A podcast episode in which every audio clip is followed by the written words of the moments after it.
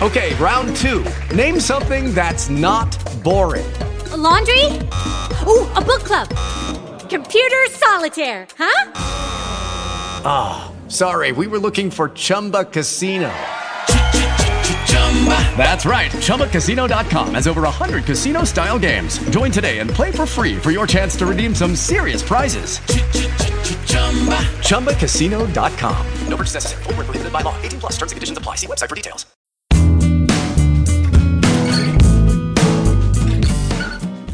Hello, ladies and gentlemen, and welcome to the Appointment Plus podcasts.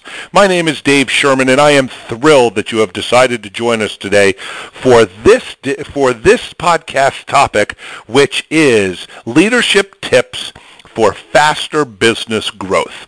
I am assuming all of you that are business owners that are listening to this are saying to yourselves, I would love to figure out ways that I can grow my business faster. And most people always look at, ooh, let's increase sales, let's increase marketing. Well, I happen to have somebody on the call with us, a very dear friend of mine by the name of Don Henninger, who is who knows more about leadership than just about anybody. And I am thrilled that you have joined us. Don, thank you very much for being with us today. Dave, it's terrific to be with you. Thanks for inviting me. Terrific. For those of you that are listening to this that are actually in the Phoenix market, if you're probably sitting here saying to yourself, why is that name so familiar? Uh, Don, it, let me brag about you a little bit. You were the publisher of the Phoenix Business Journal for 17 years, is that correct? 17 years, yes indeed. And what and how and you were with the Republic. How long were you with the Arizona Republic and in what capacity? Probably about 15 years with the Republic, and it, includes a bunch of time when the Republic had an afternoon daily sister paper, which was called the Phoenix Gazette. Between the two of them, I had a run of about 15 years. Uh, it ended with me being managing editor of the Republic. Along that journey, I was also business editor, sports editor, city editor, and so um, you know, I, I grabbed the coffee for everybody too. So you probably know about, you know, you have been as connected, you know, to businesses, helping businesses, you know, learning what it takes for businesses to be more successful than just about anybody. And I'm thrilled that you have joined us to be able to do this. Well, we're going to dive right into this because as you all know, we try to keep these podcasts at about 20 minutes. And I want to make sure I'm respectful of everybody's time. So we're going to dive right into this. And Don, the first question I want to ask you is, you know, I've got a whole bunch of questions, but I think the first one is, is what are the most important values that somebody should demonstrate as a leader? Well, I, th- I think the most important thing to remember is don't try to be somebody that you're not. Uh, you've got to be authentic. You've got to be genuine um, in terms of being a, peop- a leader that people want to follow. So who you are is who you are, and you've got to remember that first. You don't need to reinvent yourself, change your personality, and certainly don't change your values or the things that you live by because you have a leadership role. You got to be who you are, uh, and I think that's probably the most important thing to remember. I've seen so many people uh, rise into leadership positions and think suddenly they've got to be somebody else, and no, they don't. They've got to be exactly who they are. Um, one, that's why they're there, and two, people respect people who are genuine. And so if you want to gain respect from people as a leader, you've got to be the real thing and be authentic in everything that you do.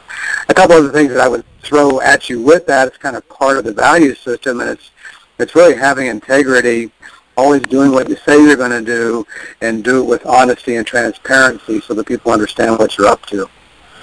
You know, and you made the comment that, you know, you should be real and authentic. I'm assuming people become leaders based on who they are. And then if they suddenly get a leadership role or they step up their leadership capacity and they suddenly make, you know, change from who they were, it's, it, it can't be good for, for themselves or their business, correct? No, that's correct. You know, a couple times what's happened to me is I've been promoted from, in various aspects during my career, I've been promoted from a manager role to a leadership role. And suddenly folks who I would be working with side by side as peers, now suddenly I became their leader. And it was funny because they all expected me to be somebody else. And I, I wasn't. I was who I was when I was sitting next to them as peers, and, and I was the same person uh, sitting with them as their leader.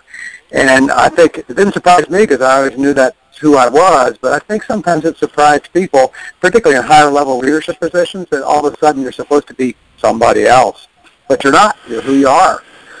You know, you, you made you made a really good point, and it's the perfect transition to the next question. What is the difference between a leader and a manager? You know, people think, oh, you're the manager, you're the head of this department.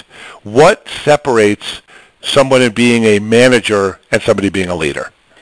You know, it's a fine line, but it's a really important one too, because I've seen a lot of people who have been absolutely fantastic managers fail miserably in leadership. That's not because they tried to fail or because they were terrible people. It's just they're really two different things. You know, a manager is task-oriented. Um, it, it's, it's handling goals and tasks and responsibilities and ensuring that things get done and others get their work done. You know, the role of a leader is to, is to not be a manager. That's one of the, the hardest transitions when you go from a manager to a leader is quit being a manager because now your job is to inspire and to motivate people to achieve their goals. And that's a that's a different kind of game. People don't realize how different it is being a manager versus being a leader. It's two different roles. So, for somebody to be a great leader, what are you know you know I was going to ask what are some of the characteristics that a leader should have, and besides the idea of you know being genuine and being authentic, you know what is the what is probably the most important characteristic for a leader to have? I think the most important thing you have to realize, and this this this is probably uh, applies to any kind of leadership position in any walk of life, is you have to gain respect of the people who who you're you're leading. Um, and if you don't have respect, then you're never really going to fulfill your potential as a leader, and you'll be hamstrung the entire way. And so it's all about gaining respect. It's it's it's being a good listener. It's it's being willing to be open-minded when you talk to folks. Uh, it's it's being it's recognizing that the only way the goals get accomplished is by the team that you are leading, and that it's less about you and, and really all about the team. And if you can make those fundamental parts of the way that you live your life as a leader, then you will gain respect from those you lead, and, and it gives you a good chance to be successful. You know, you made a comment that when you were at the Arizona Republic, you had numerous positions there, so you obviously got promoted as you went along. Mm-hmm. How do you what do you have to do to gain commitment from your team? So for instance, there's probably people that, you know, that you worked with and then suddenly, you know, on Friday you get called upstairs and they go, Don, you're doing a great job. We're going to promote you to be on top of all of these people you know, or to lead all of these people. How do you gain commitment from a team without, you know, potential resentment or jealousy or envy? Well, I'll tell you a funny story. It relates back to being, uh, as you get promoted along the way. My first promotion to managing editor put me into an office that had a private bathroom. And the previous manage, the previous managing editors who were there were always a little bit more aloof, and so the buzz on the floor with 250 journalists was, what does that private bathroom look like? And so I got promoted to managing editor, and I was so thrilled because I had the private bathroom now. And I'll tell you how cool that really is when you're in an office, having your own bathroom just behind your desk. It's like awesome. But the first thing I did was get tours of the private bathroom, and people lined up. And I had a couple of hundred people during the course of the day coming in to take a look at what that private bathroom looked like. Um, I guess that's a funny story, but in a way, it's it's also uh, uh, relating to the people who you work with, so that you're open with them, um, so that you can share uh, what it is that you're up to. There are no secrets. I mean, certainly there's some secrets you have to have as a, as a leader legally and from an HR standpoint, but there's no secrets when it, in terms of what it takes to get goals accomplished and how we work together as a team. If that means you got to open up your bathroom and let everybody see it, well, then that's okay. It's easy to do. But little things like that in terms of gaining, again, their respect and trust uh, really makes a big difference. And also just being transparent, whether it's transparent in showing people the bathroom or transparent in showing people what the facts of the business are and the realities of achieving a goal, uh, transparency is really important, I think, in terms of gaining commitment. You know, and you also mentioned that, you know, in the very beginning about being authentic and being genuine, you know, you said that when you got this this new position, you know, you were really excited and really thrilled, you know, about this bathroom. Well, you obviously shared that with the rest of your team by letting everybody else see it. So it kind of made you, you know, one of the group instead of somebody aloof and distant from the rest of the team, correct? That's exactly right. Although trust me, I did not let them use the bathroom. It was just they could just see the bathroom. So, so I had my of, right. You know, you can come in and look at it, but no, you can't use it. we had bathroom tours. I love that. How, now, you know, you talked about that, you know, you were, you know, you, you got a promotion and you were suddenly had 250 journalists, you know, that were looking up to you. How do you get others to accept your ideas? Because as a leader, you know, yes, you don't go in and, you know, just immediately change everything, but there are certain ideas, there are certain things that you would like to implement, you know, under your leadership time. How do you get people to accept your ideas?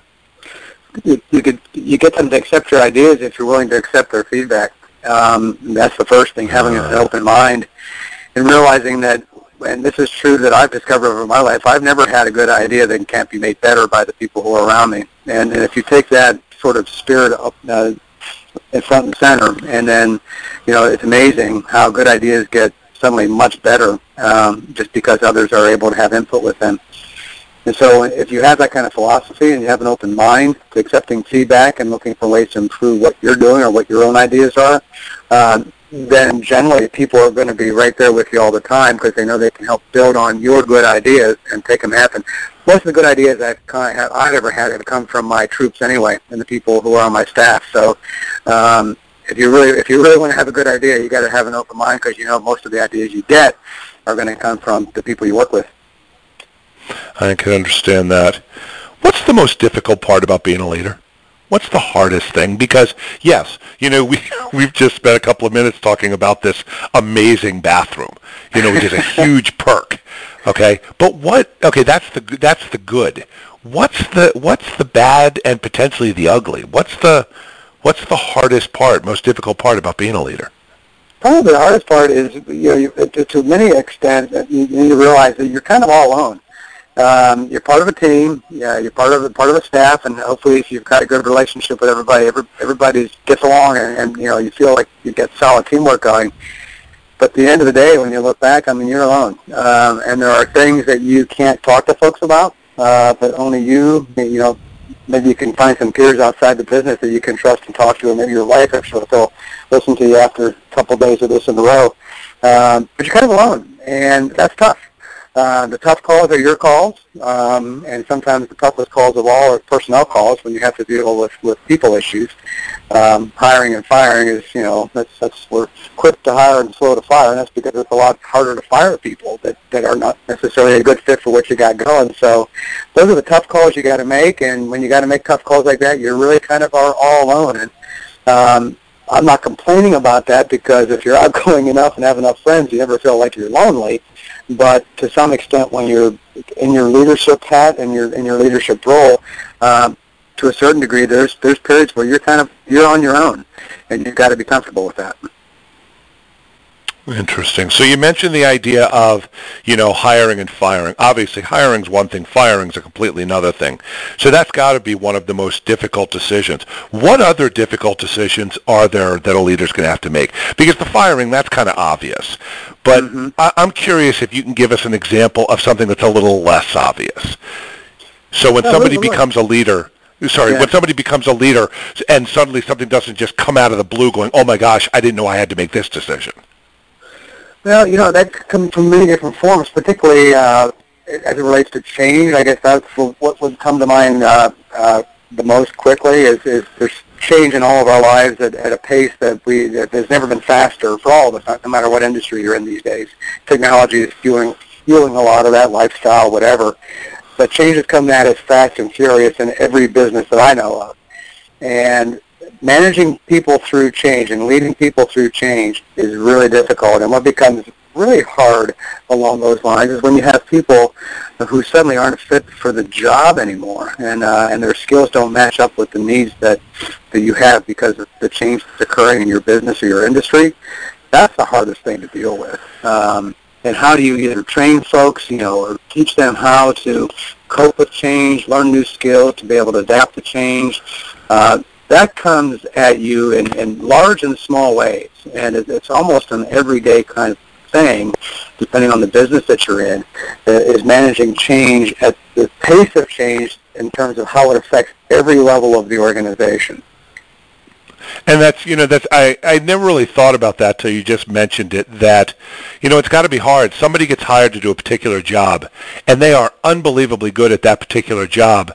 But then as businesses change, that role is going to change, and if that person if that person's skills do not change with the job, they're going to find themselves out of work for for an extent to an extent no fault of their own. No, no, no. You know, in the newspaper business, for example, you know, traditional advertising sales folks who've sold print advertising all their lives suddenly now are in an era where they've got to learn how to sell digital advertising and get in the digital game, and a lot of them just aren't ready for it. And I think one of the things that's you know that's hurt, and this is industry wide, that's hurt the newspaper industry and the print publication industry uh, across all aspects is because it's been, you know, there's lots of different reasons, but in terms of strict sales, in a very short period of time, you had a need to move from uh, businesses that were based solely on print advertising to ones that were like total blend of print and digital with the emphasis on digital. And people, no matter how well you train some folks, some people adapted really well to it, but some just couldn't make that leap, and it was it was kind of sad to watch that because it was no fault of their own and yet here right. they are left behind, and there's really nothing you can do about it. What's one mistake you witness leaders make most frequently? So I'm assuming you know you've been in this, you've been in the in leadership roles forever. You've been talking about this. You've you know written so much about this. What's what's one mistake that you see leaders make more often than others? Oh, one big one is thinking you know it all.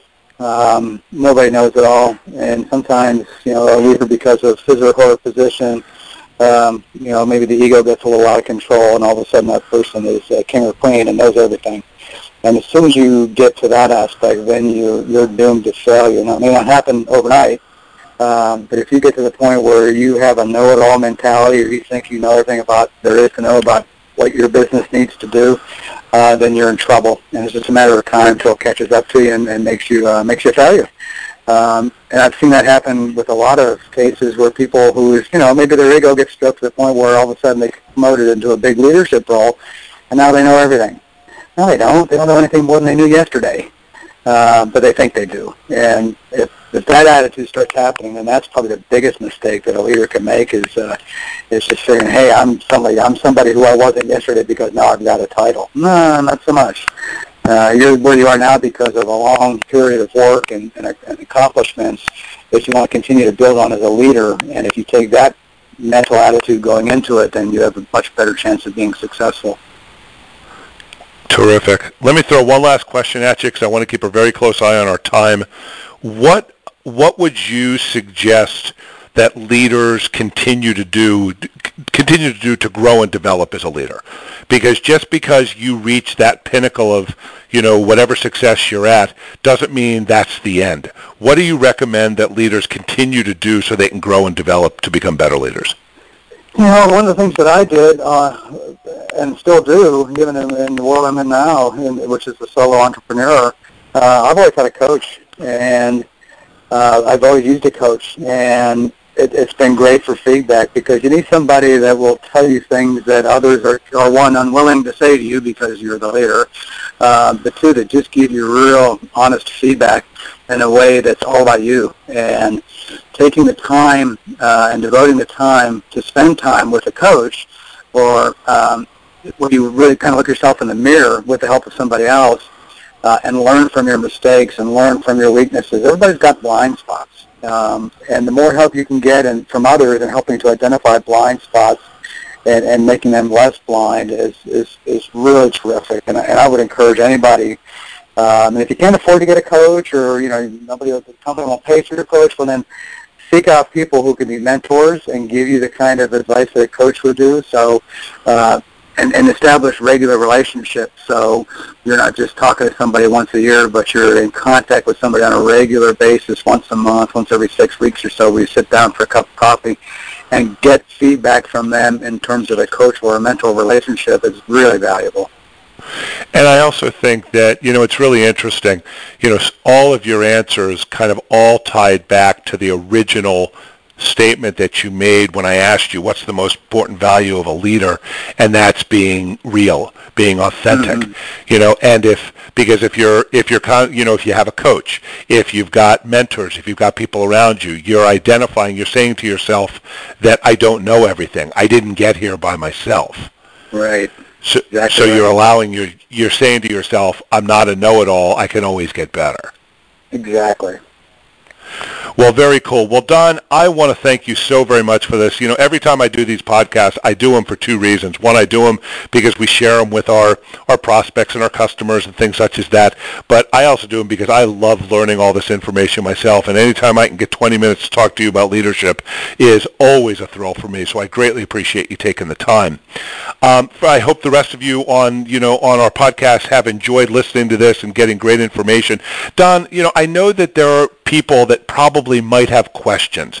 You know, I know that there's things that you've got. There's, you know, there's there's possible ways that you might be able to help other people. If somebody wanted to reach out to you, how would they contact you? What's the best way? Best way is always the email, and it's Don Henninger, and it's D-O-N-H-E-N-N-I-N-G-E-R at dhadvisors.com. So that's Don Henninger at dhadvisors.com. Terrific. And you know, just want to also let you know that you know this program is being is being presented and sponsored by Appointment Plus.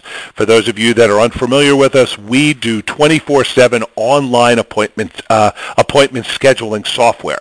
So if you are in a business that you're saying to yourself, "I need to book more appointments," you want to be able to generate more revenue, you want to be able to get more prospects, we can help you do this by being able to put a book now button button on your website, on your emails, on your social media, on just about everything, so people can book appointments with you 24-7. Because people always say, I need more sales. I need more prospects. No, what you really need to be able to do before you can get more sales is you have to book more appointments. And you need to make this as simple as possible. And we allow people to be able to book appointments with you 24-7 online and just about on any kind of device. They could do it on their cell phone. They could do it on their tablets. They could do it on their laptops. So this is what we do here at Appointment Plus. We help you book more appointments, uh, reduce your no-shows, and generate more revenue. If you'd like to get some more information from us, please feel free to reach out to me. Uh, my phone number, my direct line is 480-483-1199, extension 182. Again, 480-483-1199, extension 182. And again, my name is Dave Sherman. Again, Don, thank you so very much for being with us today. And folks, I really appreciate you taking the time to listen to our podcast. We will have more information coming your way soon. Enjoy. Take care. Bye-bye.